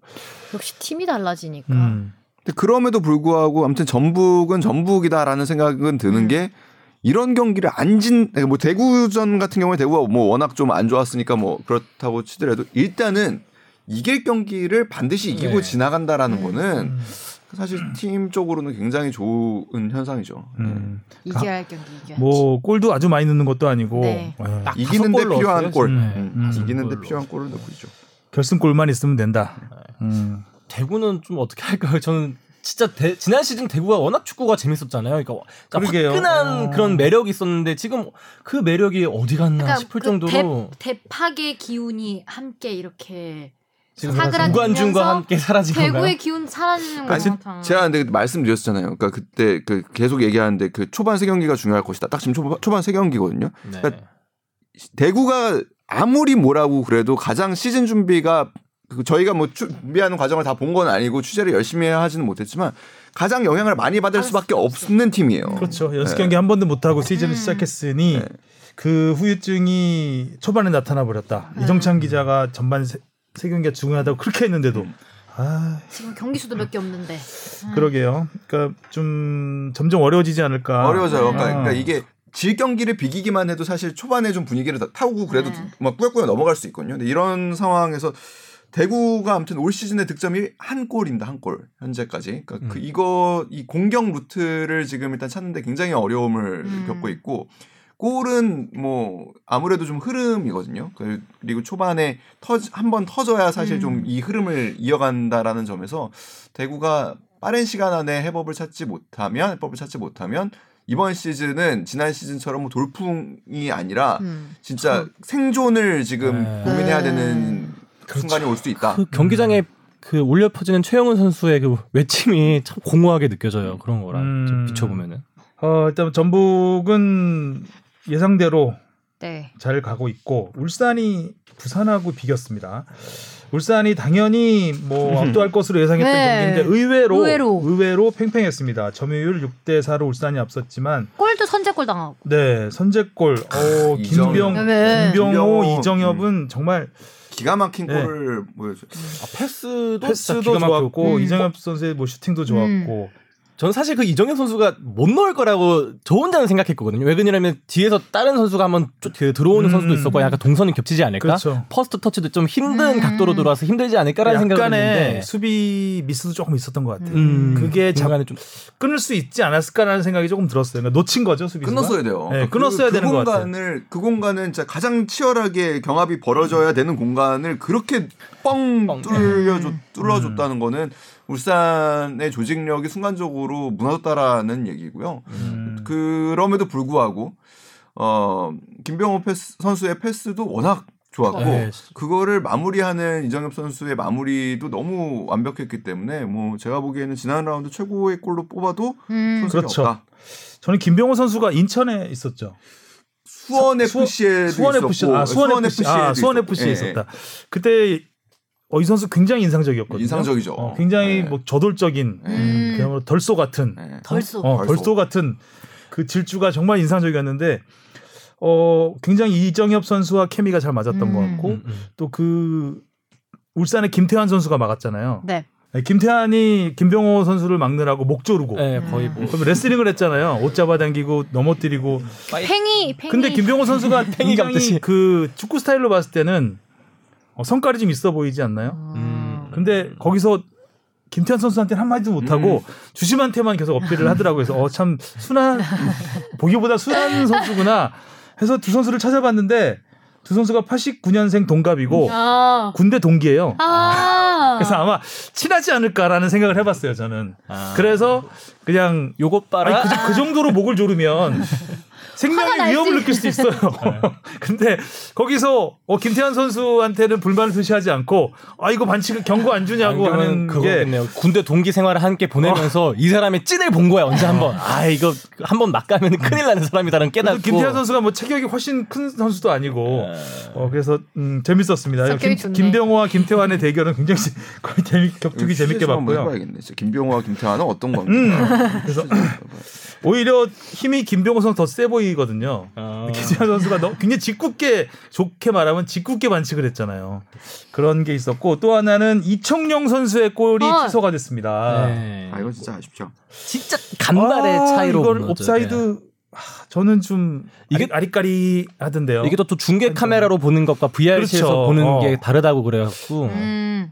꼭 저도 물어봤는데 꼭 그- 다르지만은 않을 것 같아요. 네, 그러니까 그뭐 몸의 일부분 상당 부분 그러니까 일부분 상당 부분 표현이 좀 그런데 아무튼 어 이청용 선 그러니까 주니오의 헤딩 순간 네. 그. 이청용 선수의 위치가 몸이 일부 앞서 있었던 건 맞다라는 음. 게 이제 일단은 VAR의 판단이에요. 근데 뭐 운이 없었던 거죠 이건 진짜. 그쵸. 예, 그러니까 아, 원래 너무, 아쉽다. 너무 잘 빠져나갔거든요. 이청용 선수가 보면 그런 헤딩을 진짜 잘하는 것 같아요. 국가대표 경기에서도 이런 헤더로 결정적인 순간에 골을 음. 완전 보고 넣었었는데. 보고 넣었잖아요. 움직임이 참 좋고 음. 그리고 그러니까 이거는 뭐 어떻게 할 수가 없어요. 그러니까 이 주니오가 공을 건드릴 거라고 생각을 할 수 없고 일단은 킥을 하는 순간 약속된 움직임으로 밀고 들어가는 거거든요. 음. 그러니까 그 상황에서 주니오가 헤딩을 했다고 해서 약속이 없는 헤딩을 했구나. 아, 어, 이걸 어떻게 하기가 참 어려운. 예. 약속하기도 그렇고 그죠? 그쵸. 어떻게 다 해 약속을. 음, 그렇습니다. 그, 예. 취소가 돼서 조금 덜 민망했을 법한 거는 그러니까 이청용 선수가 베테랑답게 너무 어. 나 담담하게 세리머니 공딱 잡고. 딱 잡고 이제 나 우리는 어, 이제 어. 더이 위에서 이제 이제. 동점일 뿐. 어, 어. 거기서 만약에 막 좋아했으면은 취소했을 때 약간 민망했을 수 그렇죠. 있겠다. 음. 팬이 없었던 게 다행일 수도 있어요. 그 너무 가끔 이제 좋아. 그런 그런 상황에서 상의를 탈의해갖고 아, 민망하게 민망한 옷을, 적 있잖아요. 주섬. 주섬, 주섬주섬 어. 다시 입어야 되고 음. 세레모니는 취소할 수도 없고. 뭐. 그 아프리카 선수 같은 경우는 뭐 덤블링 한 세번 네. 했다가 꼭 옵사이드로 취소되는 경우도 있습니다. 아. 있었습니다 예전에. 네, 아. 그래서 제가 예전에 한번 설명하다가 뭐 돌고 돌고 돌다가 정말 돌아버렸다는 이런 거 제가 한 적이 있었는데 그리고 이 경기에서 또 하나 인상적이었던 것은 부산의 골키퍼 김정호 골키퍼입니다. 일부 음. 리그 데뷔전이었는데 어 잘했다. 유효 슈팅을 9개를 막았어요. 아, 그러니까 울산이 이제 파상 공세를 펼쳤잖아요, 막판에 막. 어, 근데 정말 잘 막더라고요. 음, 음, 음. 어, 조덕재 감, 조덕재 감독이죠? 조덕재 감독이 정말 과감한 승부수 중에 하나였던 것 같아요. 음. 저 골키퍼를 어, 또 어, 어린 선수를. 네. 근데 이번 어쨌든 이 선수 굉장히 인상적인 플레이를 저는 보여줬습니다. 또 부산의 어린 선수 김정호 선수가 잘했다면 저는 울산의 이상원 선수가 또 어린 선수로서 되게 잘해주고 있지 않나. 지금 세 경기 연속 선발 출장하고 있는 걸로 알고 있는데 지금 음. 원래 지난 시즌까지는 이동경 선수가 그 23세 룰 하면서 그 자리를 음. 지켜줬잖아요. 근데 이번 경기에서 되게 위협적인 슛도 많이 날려주면서 어, 이동훈 선수가 안 보이네. 예, 그 이선 그 중앙 이동경 선수 아, 그 되게 어떻게 보면 노련한 플레이가 많이 필요한 그 이선 중앙 음. 그 공격형 미드필더 자리를 잘 메꿔주고 있다. 예, 음. 그렇게 또 부산의 이동준 선수도 어 어, 좋았어요. 돋보였고요. 네, 사실 예, 뭐 과감한 중거리 슛. 예.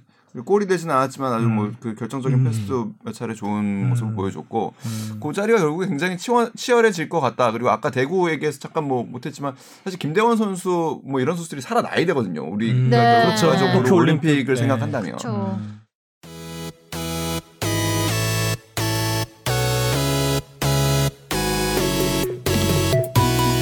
여러분은 지금 축덕 속덕을 듣고 계십니다. 쭉 들어주세요. 자 그리고 이제 서울이 2연승을 달렸습니다. 포항 포항이 생각보다 그렇게 기세를 이어가지 못하네요. 네. 어. 처음에 막 이랬던 것 같은데 그러니까요. 약간 좀 사, 음. 사그라든 것 같아요. 포항의 2대 1 승리를 거뒀습니다. 서울은 2연승. 일단 리얼돌 사태에 쏠렸던 관심을 경기력으로 음. 네. 이제 제자리로 돌려놓는 거죠. 실력으로 돌려놓는 수밖에 없습니다. 음. 이거는 그렇죠. 뭐 아무리 뭐 기레기 기레기 그래도 어, 이것은 실력으로 이- 입증을 하는 수밖에 없습니다. 첫 골을 먼저 내줬죠. 예, 그 실책이 아이고, 좀 매우 중앙 수비수 아쉬웠죠. 김남춘 선수가 좀. 어이없는 실수를 하며 선제골을 내줬는데 코너킥 두 방으로 그냥 빠방. 네. 마박. 음. 그 오스마르 선수와 그리고 황현수 선수 그리 김남춘 선수까지 해서 그 셋이 이 코너킥 전술 훈련을 되게 많이 한 것 같더라고요. 한 명은 누가 음. 끌어주는 사람이 있으면은 누가 한 명은 또 뒤에서 가주고 음. 그런 플레이가 잘 이루어지지 않았나. 굉장히 재미있는 저도 이 재밌는 경기라는 생각이 들었는데 사실 뭐 그 점유율, 뭐 슈팅 수, 유효 슈팅 수에서 두 팀의 차이가 거의 없었습니다. 음. 근데 결과적으로 사실 그리고 서울은 그런 골을 또 전반에 허용을 하고 나면 사실 무너질 가능성도 음. 굉장히 높았는데 그리고 팀 분위기 여러 가지를 봤을 때 어, 이거를 뒤집었다라는 거는 지금도 얘기했듯이만 코너킥에서 나온 두 골이 굉장히 결정적이었거든요.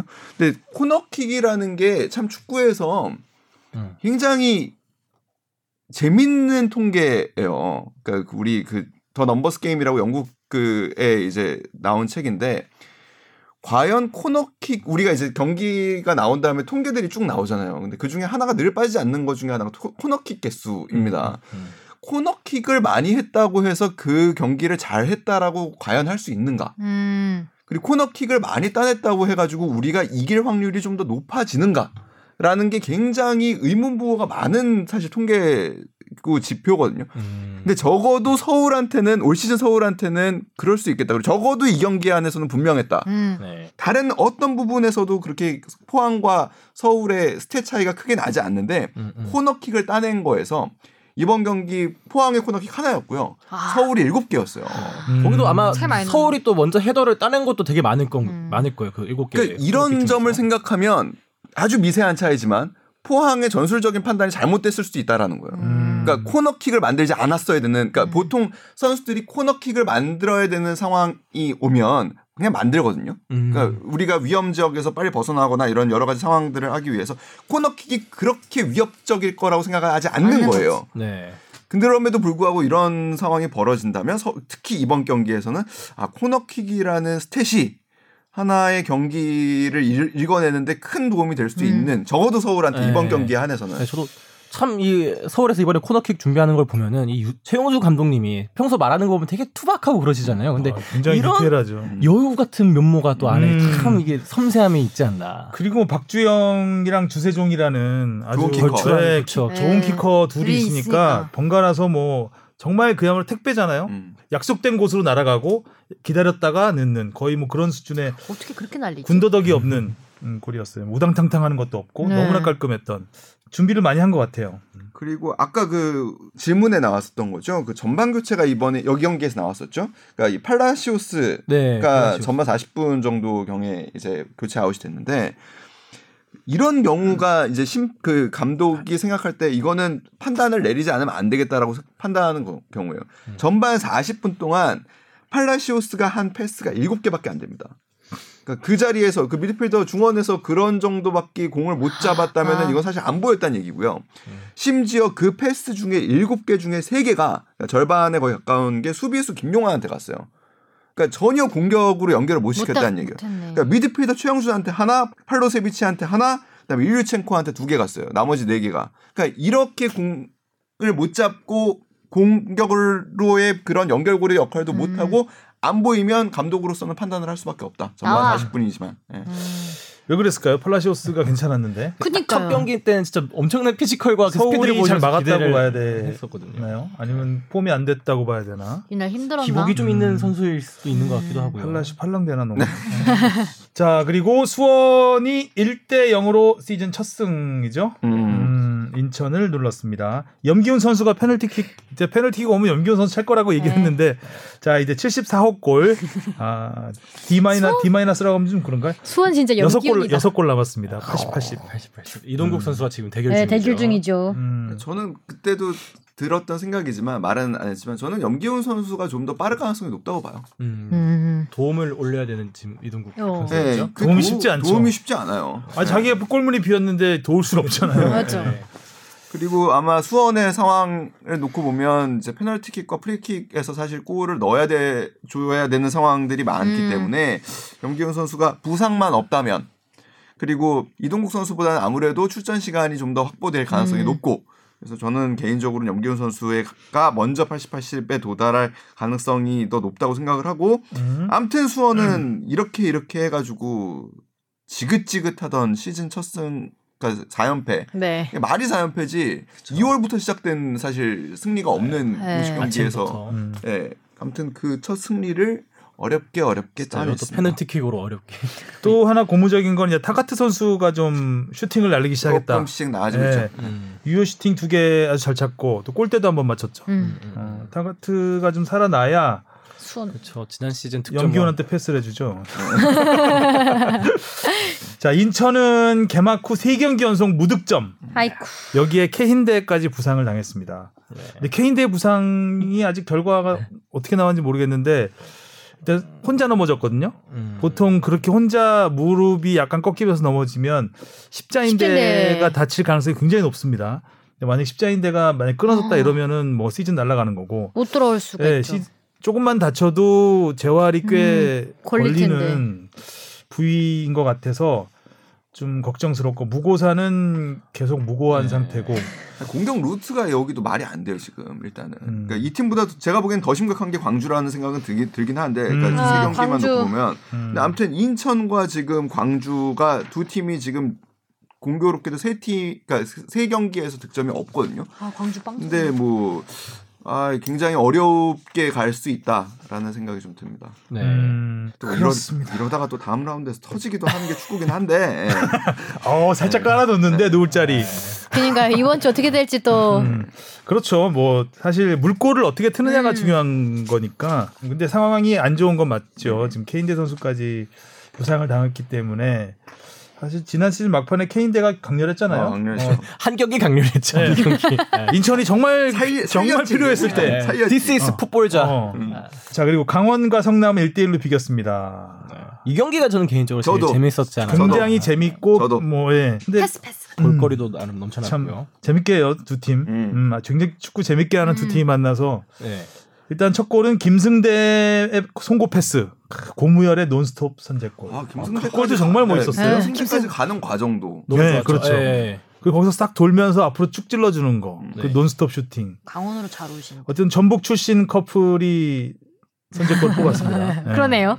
특히 이제 김승대 선수는 벌써 한 골에 도움 두 개예요. 네. 음, 어쨌든 이적 이 두 선수 입장에서는 뭐 자기의 기량을 꽃피우는데 음. 이적이 굉장히 큰 도움이 된 음. 것 같고 전북 입장에서는 좀 아까울 수 있는 카드들이긴 음. 했지요. 음 그리고 이제 아 권순영의 이 두 번째 골 동점골 음. 네. 정말 멋있었잖아요. 홍시우라는 선수를 아무튼 다시 보게 한 음. 뭐 다시 보기보단 처음 보게 한 거죠. 홍시우 선수 재밌는 선수더라고요. 홍시우 선수는 홍시우 선수가 상문고 졸업생이에요. 상문고에서 지금까지 그렇게 막 프로로 와가지고 성공하고 뭐 이런 선수가 별로 없었어요. 그러니까 어. 상문고 졸업하고 프로에 처음 데뷔한 선수가 지난해 처음 나왔었고 프로 2호예요. 그러니까 상문고 상문고 어. 축구팀 잘 네. 기억이 안 나는 것 같아요. 고등학생이고. 19살짜리 선수인데 사실은 이 선수를 처음 본 건 남길 감독이래요. 그러니까 남길 감독이 남길 감독이라고 상- 이 선수를 봤겠어요. 그렇지는 않았을 거고 스카우트나 주변 지인들의 음, 이제 얘기를 들었겠죠. 그래서 사실은 남길 감독이 이 선수를 영입하겠다고 했을 때 네. 주변에서는 다들 조금 굳이 음. 상문고 출신의 에, 고교 졸업생을 음, 음. 굳이 약간 이런 반응들이 굉장히 많았다고 해요. 그런 가운데서 남길 감독이 나가게 된 거예요. 음. 그래서 사실은 이 선수는 계약이 안 될 수도 있었대요. 아, 좀 계획이 될 수도 있었던 어. 건데. 네, 그 김남일 감독이 왔잖아요. 김남일 감독이 와가지고 야 내가 19살 선수 굳이 이, 이런 선수 뭐, 그, 뭐 나도 모르는 선수 써야 돼? 라고 생각하면 사실 안 쓸 수도 있는데 그러니까 김남일 감독이 그 지난 경기 끝나고 이제 인터뷰에서 얘기했지만 팀 미팅에서 유일하게 내 눈을 보고 인사했다라는 거 아니에요? 빠따저의 두 눈을 보고. 그 네. 눈을 보고 인사를 했다고 역시 다들 어려. 눈피하고 이렇게 뭐 안녕하세요 이렇게 하는데 유일하게 자기를 당당하게 소개했다는 거예요. 19살짜리 선수가. 역시 19살이. 내 눈을 바라봐. 네, 네.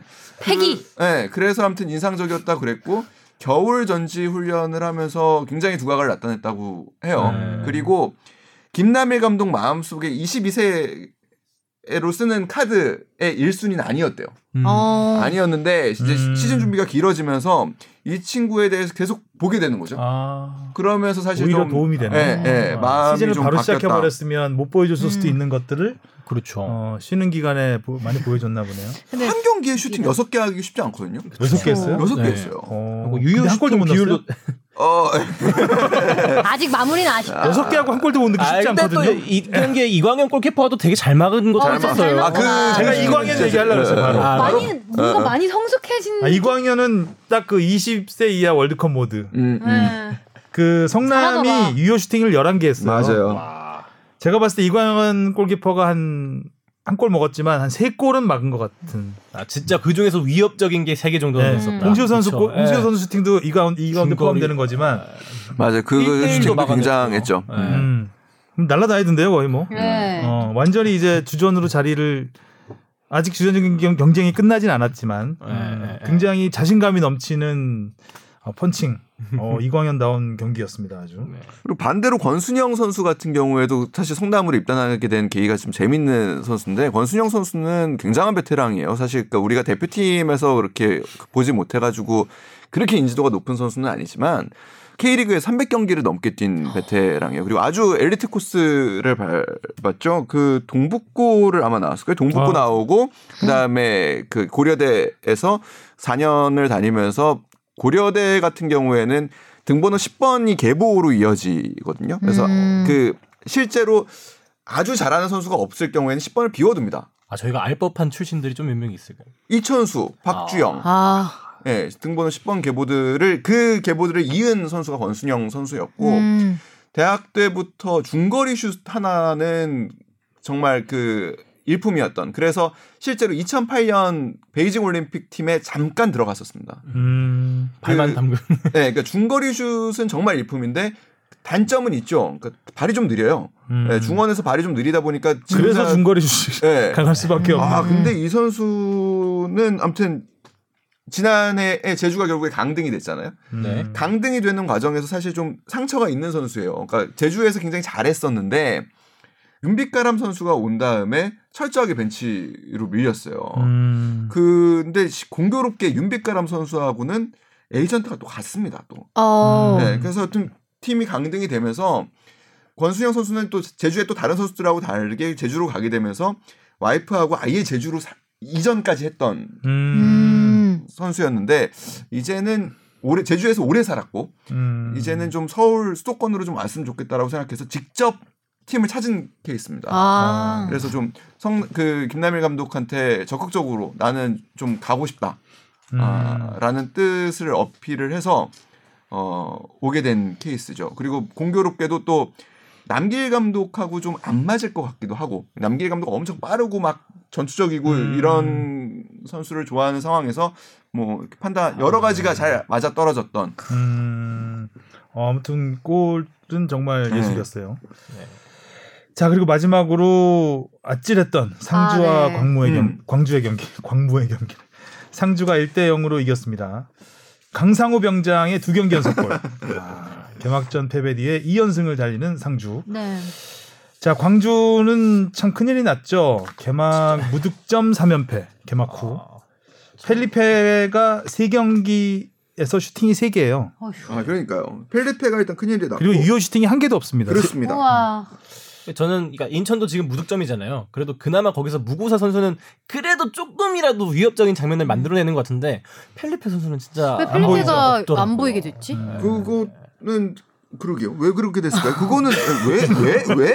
왜죠? 펠리페가 AI도 왜요? 해석 불가한 펠리페의 부진의 이유. 여기서 이렇게 치고 들어올 줄 몰랐는데. 근데 아무튼 그러니까 진짜 광주는 좀 지금 세 경기에서 승점이 없는 유일한 팀이에요. 음, 음. 네. 골도 없는. 네, 골도 없고. 음. 뭔가 보여주지 못하고 있어 계속.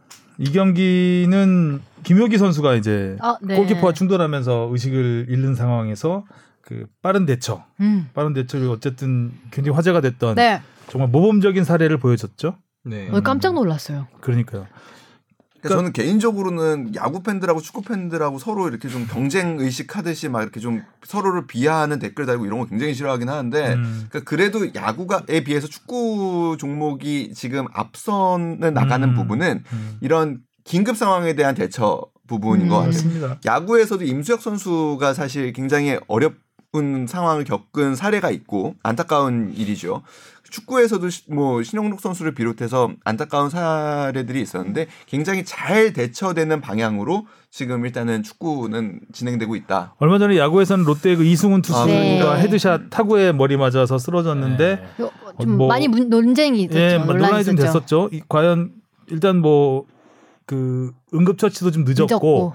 들것에 실린 상태에서 머리를 맞아서 목에 충격이 있는 선수를 손으로, 목 보호대를 네. 하지도 않은 상태에서 그냥 선수를 들어서, 들어서. 들, 들것을 올리는 그런 장면들이 좀 많이 음. 팬들의 질타를 받았고 어, 그 부분과 또 굉장히 대비되는 네. 장면이었습니다. 김창수 네. 선수가 바로 와서 기도를 확보하고 어, 어쨌든 구급차도 빨리 들어오고 근데 얼마 놀란지 그 선수도 이렇게 확보하려는 그 다가오는 손이 막 달달달달 떨리더라고요. 너무 놀랬겠죠, 음. 아마 그 선수도. 음, 좋은 사례들이 많아요. 요즘 이제 많이 쌓이고 있으니까 음. 이런 거는 그러니까 뭐 하, 기레기라고 욕하시지만 이런 건 더 열심히 보도해야 된다고 생각해요. 그래서 보는 사람 한 명이라도 더 그러니까 이런 일은 꼭 경기장 안에서만 일어나라는 법은 없거든요. 네. 주변에서 그럼요. 일어났을 네. 때 대처할 수 있을 음. 가능성이 좀 더 높아진다라는 점에서 굉장히 그렇죠. 중요한 뭐 보도라고 생각합니다. 김효기 선수 같은 경우는 이제 충돌을 하면서 순간적으로 의식을 잃은 네. 케이스인데 더 위험한 거는 사실 이제 그 부정맥 때문에 음. 갑자기 심장마비가 오는 경우가 있거든요. 그건 경우는 응급조치가 조금만 늦어도 그냥 맞아. 바로 그 생명에 치명타를 음. 주는 신영록, 신영록 선수가 좀 그랬던 것 같은데 네.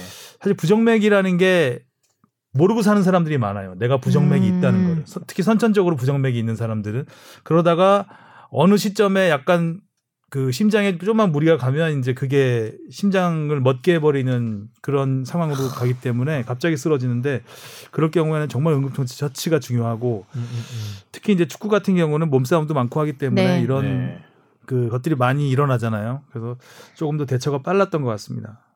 요런 건 이제 예전에 이제 뭐 이번에 이번 부상으로도 이제 신영록 선수가 되게 얘기가 많이 나왔지만 그때 신영록 선수가 그렇게 사고를 당하고 나서 뭐 의료진이 뭐, 그뭐 필수로 있어야 된다든지 뭐 구급차가 되게 된다든지 음. 이런 건 잘 갖춰졌는데 어, 저는 이제 이전에 예전에 그 존테리 선수가 한번 크게 부상당하면서 막 의식 잃었었던 적 있잖아요. 그래서 주변에 셉첸코 선수가 와서 막 이렇게 또 기도 확보해 주고 그런 장면이 있었는데 또 그런 또 그 대표적인 장면이 있어서 그런지 선수들도 이런 기도 확보라든지 상황의 심각성 같은 거를 금방 또 네. 깨닫고 축구협회하고 K리그에서도. 많이 교육을 네. 하고요. 음. 또 청소년 대표팀의 정태욱 선수도 아, 그럼요. 그랬잖아요. 음, 네. 음.